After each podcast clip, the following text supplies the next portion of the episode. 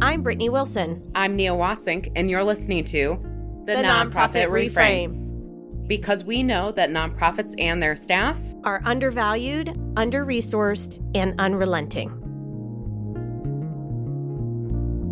Welcome back to the Nonprofit Reframe. Happy Monday, folks. We are coming to you on Tuesday, May 23rd, and this will be our first June release. What? That's crazy. We keep just tracking time through this podcast. That's really all we're here to do, not talk about nonprofits, just marvel at how time moves. It's really true. And someday my kids are going to get old enough and they're going to find these. And it's going to be like a time capsule for them of what was going on. Oh, can you imagine your kids just like cringing so hard when they listen to this? So hard. I can't wait. All the things that I have said about them, not expecting them to listen at eight and 10, but now, five, ten years from now, they get their hands on it. It's coming. It's coming. Oh gosh. I can't wait. We really have documented some historic moments in time, though. yes, we really have. I mean, through the pandemic, that whole thing, Mm-hmm. That whole that thing. whole thing. You know what we should do? I just, oh, this is really more of a BTS rant, but we'll say it and then move on. We should cherry pick old episodes and we should listen to it again, you and I, Mm-hmm. and then we should comment on that. Oh God. I don't know that my cringe meter could handle that. We should do it. That sounds awful. Uh, we'll talk about that later. Okay. Because today we're going to talk about Endowments. So, this is a listener request. Um, we've chatted a little bit here and there about endowments. We did a whole episode on university endowments and how fucking big they are. But we had a request to talk more on the fundraising side of endowments. What does that look like?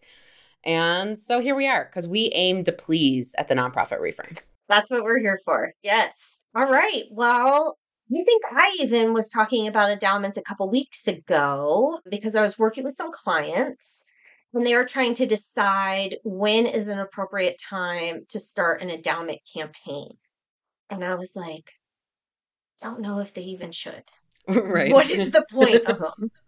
Maybe we should talk about it on the podcast. Uh, Let's start that. Yeah, that's a good place to start. And I got to say, I have really been contemplating this recently. Historically, traditionally, once a nonprofit hits the level at which they have an endowment, it adds cachet. It's a status symbol, right? It's a status symbol. You, as an organization, are financially stable enough to now have an endowment. How great is that? And I mean, there are a lot of concerns, but I, the thing I've been thinking about the most recently is I can't think of any other business structure where a company would say, take in a ton of money and then say, but wait, we're going to restrict that so that we actually can't touch the majority of it in perpetuity. Right? What? And not only like are we going to restrict it, but the only way to be able to touch it is through some like like hoops you got to jump through to get all these people to agree that it's part of that it's worth doing. Right? It's like, well, we need two two thirds vote of the board in order to be able to access those funds. But like your board changes all the time. So the person who like the board that creates the policy, they're gone. Well, and for the majority of nonprofits, it's not their board that's voting on it. That's so fucked up because it's like with the financial institution that the funds are at. Yeah, it's like the foundation that holds them. So, yeah, we should step back. Okay, an endowment. What what is a fucking endowment? I jumped right into my concerns and ponderings, and that was unfair to our listeners. But this is where we go. This is how you and I are. We're just like down the rabbit hole immediately. Let's dive in. There was some conversation we were having a few weeks ago. You started telling this story, and I was like here for it. And then you got to the end, and I was like, "And who who were we talking about?" I was just here for the story. Yeah, exactly. So, an endowment. Often, endowments are created through a specific campaign, which we'll talk about, like what those fundraising campaigns look like, but whereby donors give to this specific purpose, an endowment. Those funds are then held and invested often in an external institution. Many, many, many community foundations hold endowments for nonprofits, and ideally they grow there, and the organization takes a 3 to 5% draw once a year. So you put a million dollars into your endowment, you get 3 to 5% of that in year 1. As it grows, you continue to draw 3 to 5% a year. So typically, as long as the market is growing at more than that 3 to 5%, your endowment size is actually growing while you're continuing to take that draw. Is that a, a, a basic yes. synopsis? I mean, I have so many comments okay. to make, but I'm I am actively holding myself back. I'm restraining myself till we get to that part. Great. So again, most universities have endowments, often very large endowments. I think it's becoming uh, more common for human services nonprofits, smaller nonprofits to have them. Uh, lots of arts organizations do. And, you know, there's definitely been some critique, especially recently, about organizations growing their endowments strategically, especially I think those in like human services or advocacy organizations when the sky's falling. It's like, why are you taking dollars and locking them up when they're needed right now? I mean, it's kind of like the same calls on community foundations to release more funds from their endowments. It's like, well, why would organizations lock those up either? And I totally hear those calls. And some of these issues are not going to go away unless we get rid of capitalism. So it's like, it's not going to exist in our lifetime. So there is some benefit to having funds in perpetuity. But I don't, I clearly, as I like him and haw on either side of these, I struggle with endowments for certain types of organizations. As the words are coming out of your mouth, you're like, oh, do I believe that? Ooh, I don't really know. Right. I'm not sure. so, I mean, they're they're essentially a safety net, right? Right. Well, not actually. They're not meant to be a safety net they can be a safety net. So, what we were talking about with organizations, boards, or a foundation board voting to approve, if that 3 to 5% isn't sufficient, let's say you have a really significant issue with revenue, you need to make a larger draw. Most endowments will have some sort of a policy that allows for a one or two time additional disbursement. So, let's say you need a 10% draw at one point like we saw this a lot in 0809 during the recession where organizations were just needing funds to keep things operating. So they would get that approved, but like you really can't do more than that. You couldn't overnight liquidate it whatsoever. So it really isn't a safety net. It's much more about having dollars coming in year over year that you can count on.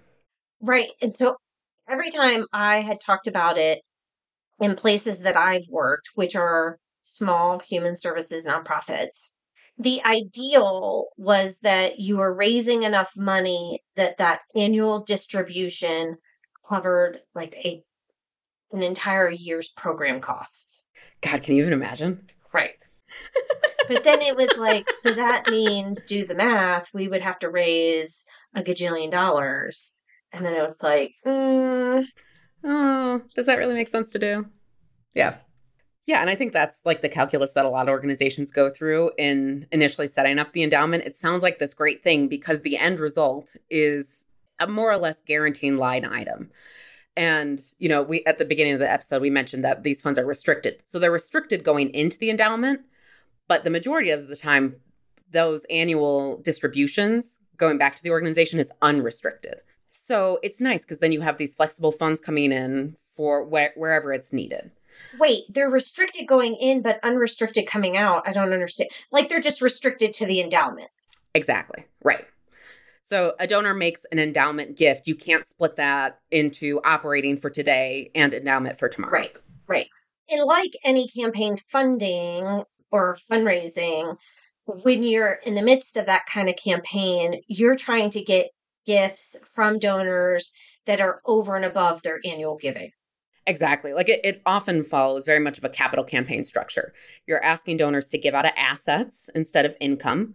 So you're looking for stocks and charitable rollovers from IRAs, and you're looking for much larger one time gifts or multi year pledges that are going to be above and beyond their annual giving that will help for this campaign structure. Do you do a feasibility study like you do for capital campaigns? Absolutely. Yeah. And I think it's important the added layer to a feasibility study that's really important here is do your donors know about endowments? Like, is that even something that is in their realm of understanding? And do they believe in that kind of thing? For a capital campaign, you're always assessing like, do they believe in this project? Do they think it's good for us to have a new building? If so, what aspects are the most intriguing? Similarly, for an endowment, you want to know like, does, does this even resonate for them? Because if it doesn't, it's going to be really hard getting those larger gifts. Well, I think it's so interesting that we're used to hearing about them with universities. Obviously, Harvard's being one of the most famous with like billion dollars in the endowment. Yeah. And I know that we've been talking recently about donor advised funds. And while this is not same, it still reminds me of you're locking up money that can only be used for a certain purpose, a charitable purpose. And there's nobody advocating for its distribution. And meanwhile, it's making somebody else money in the meantime. Right. Ah, yes. There is always that piece of it, isn't there? Yeah. Yeah. So I just don't know how I feel about it. Yeah. I would love to share a story of an endowment campaign we were involved with recently because this was one of the, I think, more success stories and ways that endowments could be used really well. So, this organization is a foundation attached to a school district you know, we, we see that a lot in our public school systems, you know, the Friends of such and such public schools, Foundation for public schools. So it's one of those. And, you know, they do a whole myriad of things from direct support into classrooms, funding projects, funding like fun new initiatives that the district is interested in and kind of piloting, but not ready to put their own money behind, all the way to scholarships directly for students to go to higher ed. So that's one good thing about their endowment from the get go. They do so many different things that will continue to be needed in some way, shape, or form. Like maybe over the next few decades, our public school system is significantly better funded. Huzzah! Wouldn't that be great? But if that happens, we're still going to need like that R&D funding for new curriculum and fun new initiatives. We're still going to need probably scholarships for higher ed. So like there was always something that would be needed in perpetuity. But the other thing that I thought was really fantastic was that this organization's very equity focused. And so they said similarly, we don't want to lock all these funds up because we know we need them now. But we also really like the idea of doing this big endowment campaign where we can grow significant resources for the short term. So they have split their campaign so that funds will be received and go into two different funds. One of them, a traditional endowment, and one, a flexible fund. They're calling like their innovation or impact fund. Those funds have a specific spend down, I want to say 15 years. So we're going to do the big push for fundraising, get this built up, and then in the next 15 years, we're going to spend that out because our kids need it now. And it was really interesting. We we helped with like some of the feasibility and planning for this campaign, and it was really interesting to hear what their donors thought of those concepts. There were some people who were like, "Yeah, I don't I don't know about this flex fund thing. I don't know about a spend down. I want to give to a traditional endowment." Which was like, "Great. We still have that." And then others who were like, "Oh, okay. I see this. This is this is about helping meet our kids' needs now. That is really cool. I want to give to that new innovative thing." It kind of was nice because it gave something for all donors and I think was very values aligned for the organization and really for the staff. Like when we came to that point, the fundraiser was even like, "Oh, I I like that. I can sell that and still feel good about myself." Sure. Okay, well that sounds like a great middle way, right? Yeah, and I think it meets their needs. Right? Like it's not the solution for all organizations. If this was like a homelessness organization, I think I'd feel very differently. But I think they've been really thoughtful and planful in uh, doing this in an equitable way. But I'm still kind of hung up on sort of a couple questions. One, can an organization take more than a 5% draw every year? Most of the time, no. Oh, really? Yeah. So again, most organizations won't manage their endowments themselves. Again, with like big universities and stuff, beside the point. They hire entire firms to manage theirs. but most of the organizations you and I are talking about, they're actually housing them with um, an organization that can manage it, like a community foundation. So they will sign some sort of agreement that says how much they can take each year, what that process is, and if they need additional funding, what that process would look like. It usually requires either the full board of that foundation or some sort of committee to approve additional expenditures. And if people, do you think there's a stigma against drawing from it? Stigma? Well, so the reason I ask is I was working with a client recently who really took a hit in fundraising through the pandemic. And they were also midway through a capital campaign when the pandemic hit. So they were left with that unfulfilled and a decrease in their annual fund. Sure. And they're struggling right now. They're trying to ramp it back up, but it takes time, as everybody knows in fundraising. And so one of the board members brought up, well, what about our endowment? And it was just kind of like, how could you? Yeah, like, oh no, we could never do that. but like otherwise they're talking about closing doors or like changing programming, you know? And so it's kind of like, well, isn't oh, it my god. Isn't that what it's Can we just the the fact that like the funds held at the endowment are somehow more sacred than your fucking programming is ridiculous to me. That's what I'm talking about. Like, do you think that that stigma exists? Because I've heard that a couple times. Not at that level. Okay, so first off, so few people would know if you ever were to take a draw. Right? It's not like the press gets a hold of that. like, headline at five o'clock news local animal shelter takes a 10% distribution. Nobody gives a shit. Nobody gives a shit.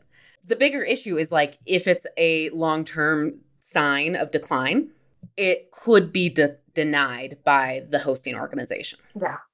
Yeah. Well, that's kind of fucked up, but um I'm still not fully on board with the structure of this. But so it kind of makes sense with these larger institutions like universities, even talking about foundations of school districts, maybe like hospitals, right? Like those are institutions that are are not going anywhere anytime soon. And so creating some sort of long-term fundraising ability okay. But when you're talking about, again, these smaller organizations, human service organizations, who maybe have been around for a long time, right? Maybe they've been around for 50 years, 100 years, but still they're on shoestring budgets and they have plans of expansion. Like, when do you actually recommend an endowment campaign for an organization? Oh, that's so hard. I mean, it goes back to your earlier comment too about like how much would need to be raised to really make a difference. Mm-hmm. Like we talk about Harvard and all these. I mean, I want to say Harvard's is at like $53 billion and they'll publicize we were able to offset a half a million dollars because of our endowment with scholarships. And you're like, whoa, whoa, whoa, whoa, whoa, whoa, whoa. Right, exactly. So, for most organizations that are like struggling with sustainability, the endowment is not the solution. Right it also it's a true campaign. Like it requires significant fundraising resources to go into cultivating donors soliciting them. I mean that the whole donor cycle like we've talked about before. Endowment campaigns don't just happen by accident. You know just because you add endowment onto your donation envelope doesn't mean that you are actually raising an endowment. I actually had that conversation with a client this weekend who has been talking about intentionally growing theirs and a board member said, well, we can do that just by adding the option. Okay, that's not intentionally growing. right, exactly. that being said, for those people who, because I imagine having an endowment option for a planned gift, like if you're talking about legacy giving, like people really want to hear about that. So even if you're not in a place to launch an endowment campaign, does it make sense just to have one, like a a um, passive endowment so it's there if people want to add to it? I mean, again, not really. Uh, most foundations will have a minimum that you need to start the endowment. And it takes some work to like figure out your structures internally. Um, you know, your policies around taking in gifts and processing them and all of that. Yes, we typically will roll planned giving into endowment campaigns because that is part of how you get to those goals. I wouldn't set up an endowment in order to solicit plan gifts, though. I see what you're saying. Yeah. And I think to your question of like, what are the the indicators? Like, there is no real bright line to say like, okay, now you're ready. I'll go back to the uh, instance of this school foundation. They had seen pretty significant fundraising growth they were able to respond in a number of different ways to really emergent community needs in the last few years they have really increased donor relationships and stewardship. And so it was like more than anything, their fundraising was to a place where they were ready to level up. And so this was like the next obvious thing. They don't really have significant capital needs and they they were seeing this per- perpetual need that was going to be happening anyway. So for them it was like a number of different things that made them think this is the time and then they reached out to us to do the feasibility and we confirmed like yes you, your your donors are ready for something like this. But again i have to just say like that feasibility piece really can't be understated for any big campaign but especially an endowment campaign. If you are working for a small nonprofit and you're looking to add something like this and you haven't done full feasibility you risk putting a lot of time and energy into something that is not going to be successful and can actually even uh, reduce donors' impressions of the organization. Interesting. Uh huh. Well, you know, I was listening to you say you don't want to create an endowment just to have that as an option for planned giving, but I immediately pictured one of these organizations meeting with a donor who said, if you had an endowment, I would make a planned gift for you, but I'm only going to do it for something that I know is going to be in perpetuity. And I would say, here's the number for University of Colorado's advancement office. They'd be happy to take your fucking asshole gift. You know that's what somebody's going to say. I know. And, and they're jackasses. And then the ED is like, oh my gosh, we got to create an endowment. We have to do an endowment to get this like alleged gift that we're not even sure is going to happen. But let's go do that because Mr. Rich Guy said that that's what we should be doing. I've been there. I know it. So I would just, I was curious, like, what is a good rebuttal to something like that?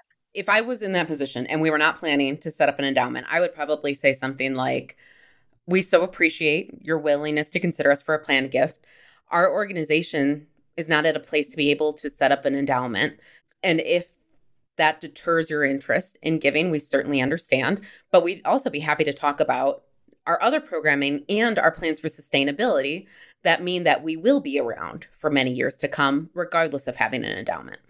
So maybe leave the asshole part out. I mean, I guess if you want to close the gift. I can think of, uh, I worked for an organization and we were gifted a home, like a physical building, and then an endowment that came with it to help with the upkeep but luckily, it was a quasi endowment. What does that mean? So, a quasi endowment doesn't have the same restrictions as a full endowment. Often, like if a board decides they're going to quote unquote set up an endowment, it's technically a board designated quasi endowment. It's not a true endowment where donors are giving straight into that. The you know, the, the donors restricted the funds into the endowment, anything like that. In a quasi endowment, usually it's actually just a fund. And so the nonprofit has the ability to pull from it as needed. That was fantastic because when I can't remember what happened. I think it was our plumbing went out one year and we just had like a shit ton of bills, you know, everything just piles on itself. We were able to do a really significant draw to cover all those. And then the next year, when nothing happened, we didn't draw anything.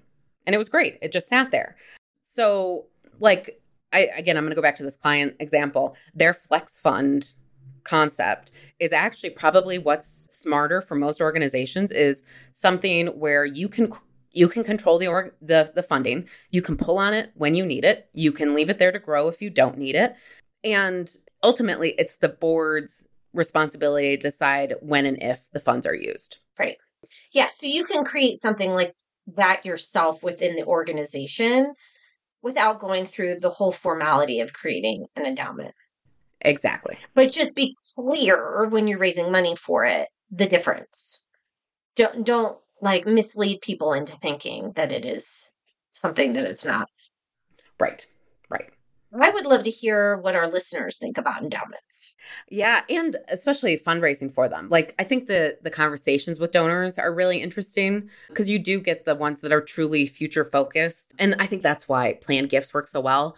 Donors are thinking about leaving a legacy. You're talking about the legacy for the nonprofit. You know, you wrap all that into one.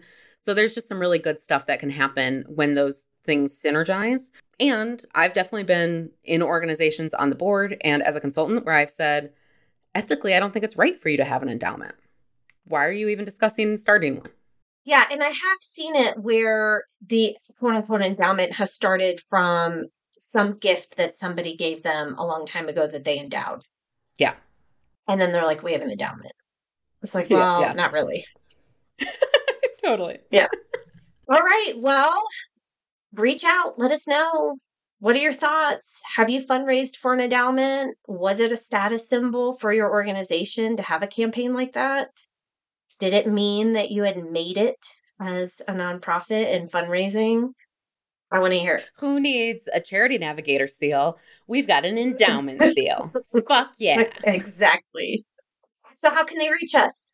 You can email us, nonprofitreframe at gmail.com. You can follow us on Facebook and Instagram at nonprofitreframe. And you can definitely become a Patreon subscriber. We're getting ready to launch our big summer TV show blast. It's going to be so much fun. If you heard us talking about the book club that we just finished up, you should have, because one of our last episodes was a wrap up of that. Um, this one's going to be a little bit more lighthearted. Going to be honest, that one took us down real deep. So we're going to find our way back up to the surface uh, by watching a popular TV show on Apple TV. So if that sounds like something doable that you can do, watching an episode a week, go over to Patreon, subscribe, any level.